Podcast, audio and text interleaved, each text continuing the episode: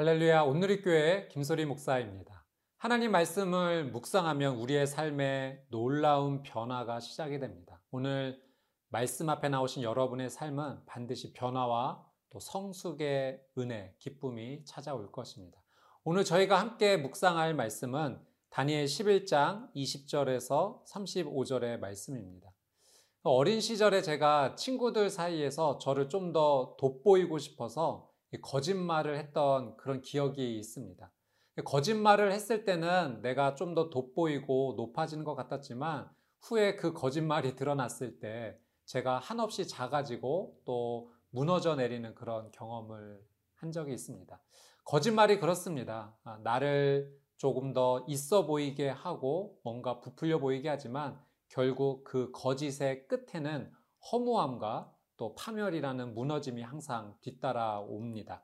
잠언 말씀에도 거짓말을 하면 패망하고 또 존귀한 자가 되지 못한다라고 말씀하시죠.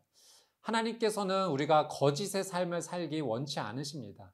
믿음과 진리의 길을 걷기를 원하시죠. 그래서 하나님의 말씀을 묵상하는 사람은 하나님께서 기뻐하시는 이 진리와 믿음의 길을 반드시 걸어가게 되어 있습니다. 오늘 말씀을 묵상하는 여러분의 삶도 하나님 기뻐하시는 진리와 그 믿음 위에 서시게 되기를 주님의 이름으로 축복합니다. 오늘 하나님께서 주시는 말씀 앞으로 함께 나가겠습니다.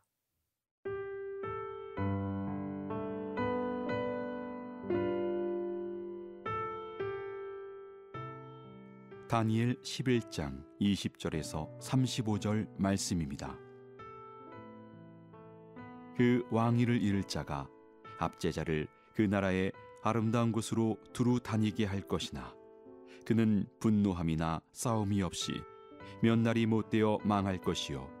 또 그의 왕위를 이을 자는 한 비천한 사람이라. 나라의 영광을 그에게 주지 아니할 것이나 그가 평안한 때를 타서 속임수로 그 나라를 얻을 것이며 넘치는 물 같은 군대가 그에게 넘침으로 말미암아 패할 것이요 동맹한 왕도 그렇게 될 것이며 그와 약조한 후에 그는 거짓을 행하여 올라올 것이요 소수의 백성을 가지고 세력을 얻을 것이며 그가 평안한 때에 그 지방의 가장 기름진 곳에 들어와서 그의 조상들과 조상들의 조상이 행하지 못하던 것을 행할 것이요 그는 노력하고 탈취한 재물을 무리에게 흩어주며 계략을 세워 얼마 동안 산성들을 칠 것인데 때가 이르기까지 그리하리라. 그가 그의 힘을 떨치며 용기를 다하여 큰 군대를 거느리고 남방 왕을 칠 것이요 남방 왕도 심히 크고 강한 군대를 거느리고 맞아 싸울 것이나 능히 당하지 못하리니 이는 그들이 계략을 세워 그를 치민이라 그의 음식을 먹는 자들이 그를 멸하리니 그의 군대가 흩어질 것이요 많은 사람이 엎드러져 죽으리라 이 두 왕이 마음에 서로 회하고자 하여 한 밥상에 앉았을 때에 거짓말을 할 것이라 일이 형통하지 못하리니 이는 아직 때가 이르지 아니하였으므로 그 일이 이루어지지 아니할 것임이니라. 북방왕은 많은 재물을 가지고 본국으로 돌아가리니 그는 마음으로 거룩한 언약을 거스르며 자기 마음대로 행하고 본토로 돌아갈 것이며 작정된 기한에 그가 다시 나와서 남방에 이를 것이나 이번이 그 전번만 못하리니 이는 기띔의 배들이 이르러 그를 칠 것임이라.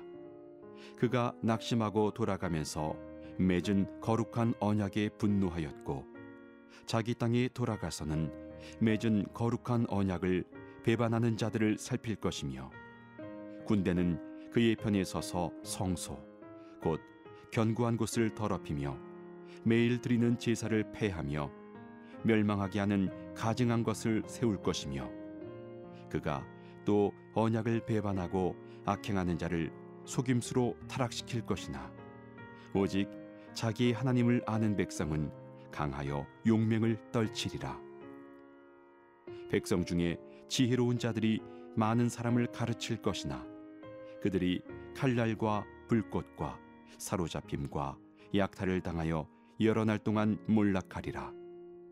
그들이 몰락할 때에 도움을 조금 얻을 것이나 많은 사람들이 속임수로 그들과 결합할 것이며 또 그들 중 지혜로운 자 몇 사람이 몰락하여 무리 중에서 연단을 받아 정결하게 되며 희게 되어 마지막 때까지 이르게 하리니 이는 아직 정한 기한이 남았음이라.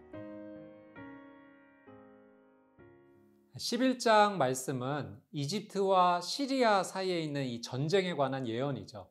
남방 왕은 이집트 왕조이고 북방 왕은 시리아 왕조입니다.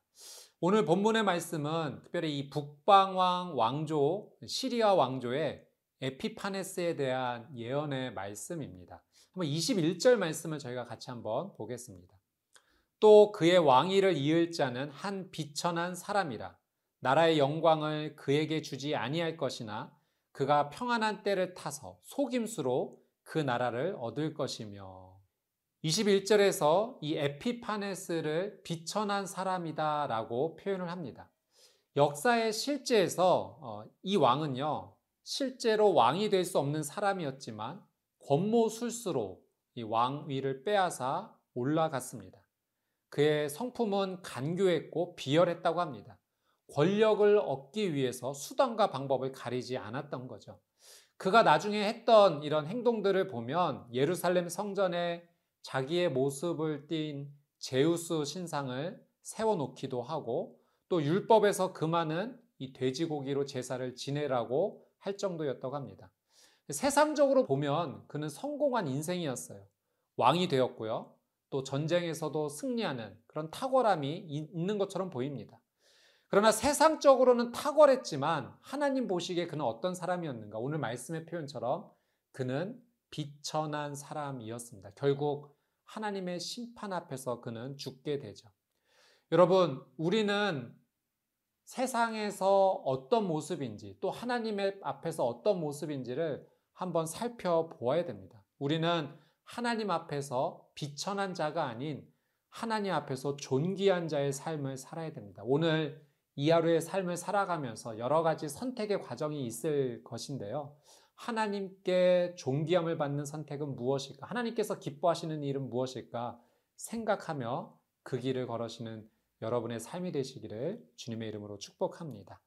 22절 말씀입니다.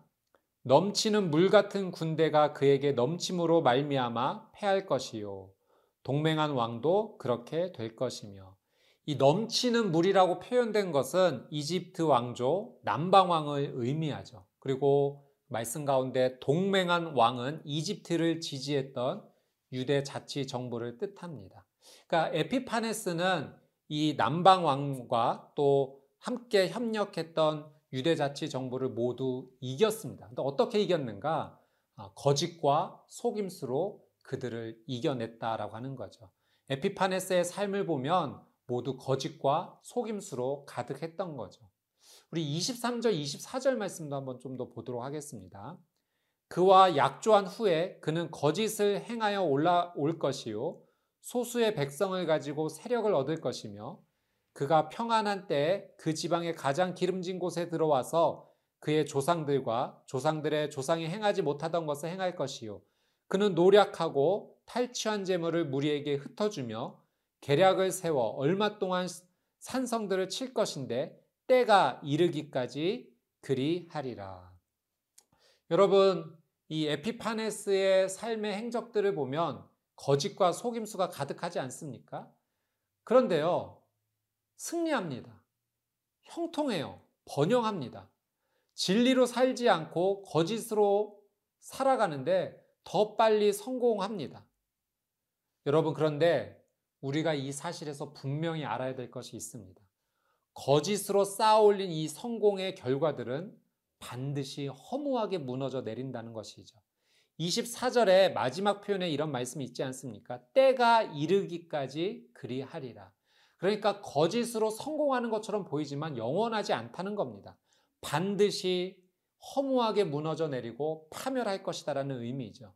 이 역사의 실제에서도 이 에피파네스의 성공이 고작 11년이었습니다. 거짓은 끝이 있고 마지막에 파멸로 마무리합니다. 여러분, 그래서 우리는 진리의 길을 반드시 걸어야 됩니다. 여러분, 사탄은 거짓의 영입니다. 그래서 늘 항상 우리를 거짓으로 속이려고 하고 두려움과 거짓의 마음을 기회만 있으면 우리에게 넣고자 합니다. 여러분, 이 거짓의 영에 넘어가지 않기 위해서는 늘 진리 앞에 깨어 있어야 됩니다. 그 집회를 감별하시는 분들이 훈련하시는 이야기를 들었을 때 이 위조 집회를 잘 감별할 수 있는 훈련은 무엇인가? 진짜 집회를 매일 보고 연구한다는 거예요. 진짜 집회를 가까이 할 때 가짜 집회, 거짓의 집회가 들어오는 순간 그것을 깨달을 수 있다는 거죠. 분별해낼 수 있다는 겁니다. 우리가 하나님의 말씀을 매일 가까이 하며 진리를 가까이 할 때 사탄이 주는 거짓을 우리는 분별할 수 있게 됩니다. 오늘 이 하루의 삶이 거짓을 분별해내고 진리를 선택하며 나가는 존귀한 삶을 사시게 되기를 주님의 이름으로 축복합니다.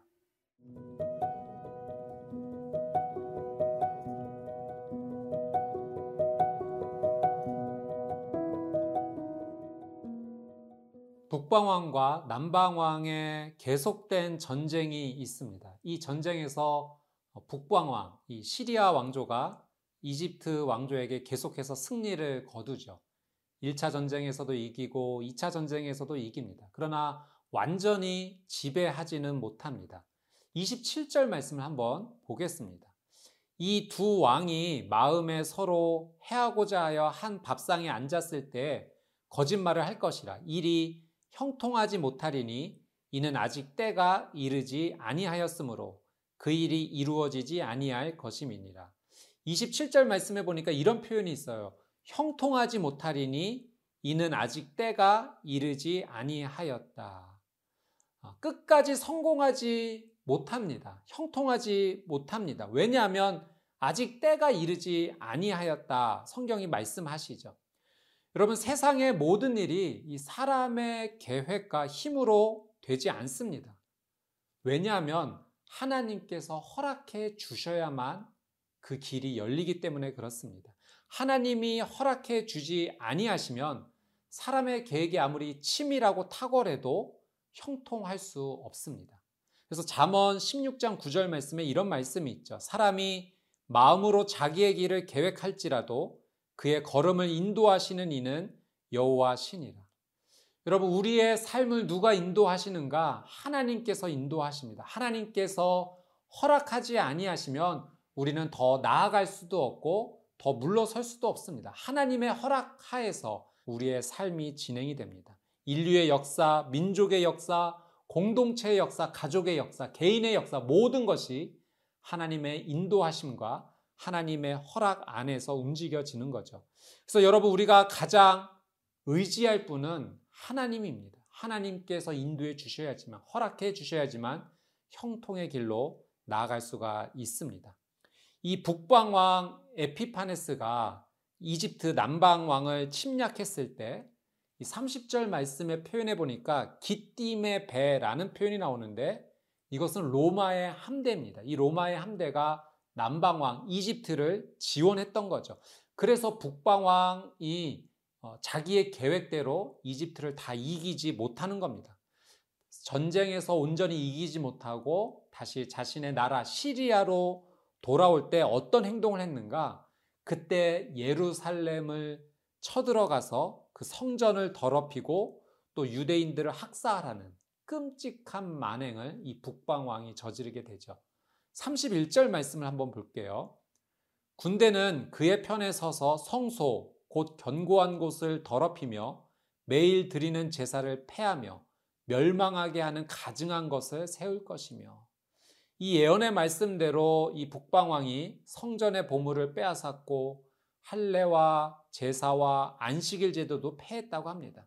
또 아주 극심하게 유대인들을 박해했죠. 어느 정도로 박해했는가? 33절 말씀 보겠습니다. 백성 중에 지혜로운 자들이 많은 사람을 가르칠 것이나 그들이 칼날과 불꽃과 사로잡힘과 약탈을 당하여 여러 날 동안 몰락하리라. 이 칼날, 불꽃, 사로잡힘, 약탈 이 예언의 표현에 나오는 대로 실제로 이 북방왕이 이 예루살렘에서 칼로 처형하고 화형대 위에서 또 끓는 기름 속에서 많은 유대인들을 죽였습니다. 재산을 빼앗았고요. 노예로 팔았고요. 극심한 박해를 가하게 됩니다. 자, 34절, 35절 말씀 보겠습니다. 그들이 몰락할 때 도움을 조금 얻을 것이나 많은 사람들이 속임수로 그들과 결합할 것이며 또 그들 중 지혜로운 자 몇 사람이 몰락하여 무리 중에서 연단을 받아 정결하게 되며 희게 되어 마지막 때까지 이르게 하리니 이는 아직 정한 기한이 남았음이라. 이 핍박과 박해 속에서 하나님을 믿는 신앙을 배교하는 믿음을 포기하는 사람들이 있었습니다. 그러나 그 핍박 속에서도 여전히 하나님에 대한 믿음을 끝까지 생명을 걸어서라도 지키는 사람들이 있었습니다. 여러분 이 북방왕 에피파네스는 적그리스도의 예표입니다. 믿음이 있는 자를 박해하고 그 믿음에서 떠나도록 두려움을 주는 존재이죠. 여러분 오늘 우리는 오늘 하나님께서 허락하신 이 하루의 삶을 살아갈 때 믿음을 온전히 지키는 하루가 되어야 됩니다. 이 성경에 나오는 예언의 말씀과 같은 핍박의 정도는 아니지만 우리가 우리의 믿음을 잘하도록 또 지키도록 하나님 말씀을 선택하며 살아가는 삶이 오늘 이 하루 가운데 정말 필요합니다. 오늘 이 하루 믿음을 지켰다면 내일도 지킬 수 있을 것입니다. 오늘 이 믿음을 하나님께서 기뻐하신다면 내일의 삶도 이어지게 될 것입니다. 믿음을 끝까지 붙잡고 진리 안에 머무는 저와 여러분의 삶이 되시기를 주님의 이름으로 축복합니다.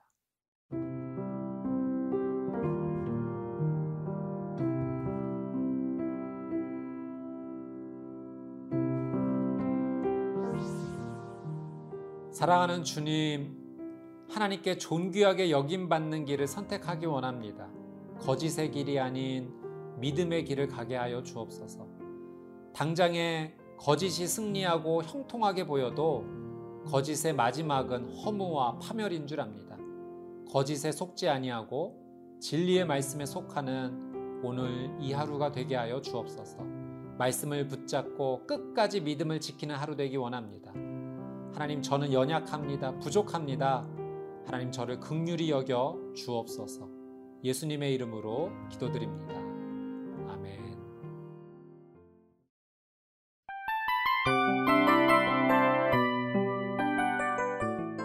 이 프로그램은 청취자 여러분의 소중한 후원으로 제작됩니다.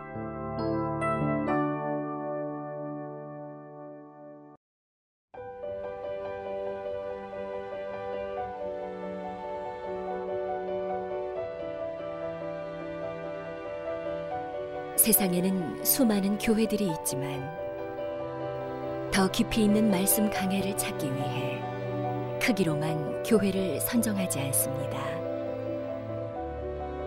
보다 좋은 영적 콘텐츠를 더 많이 나누기 위해 방송비를 받지 않습니다. 1년 365일 복음만 전하고 싶어서 우리는 광고를 하지 않습니다. 온누리의 복음을 땅끝까지 CGN TV와 함께 땅끝 선교사가 되주세요.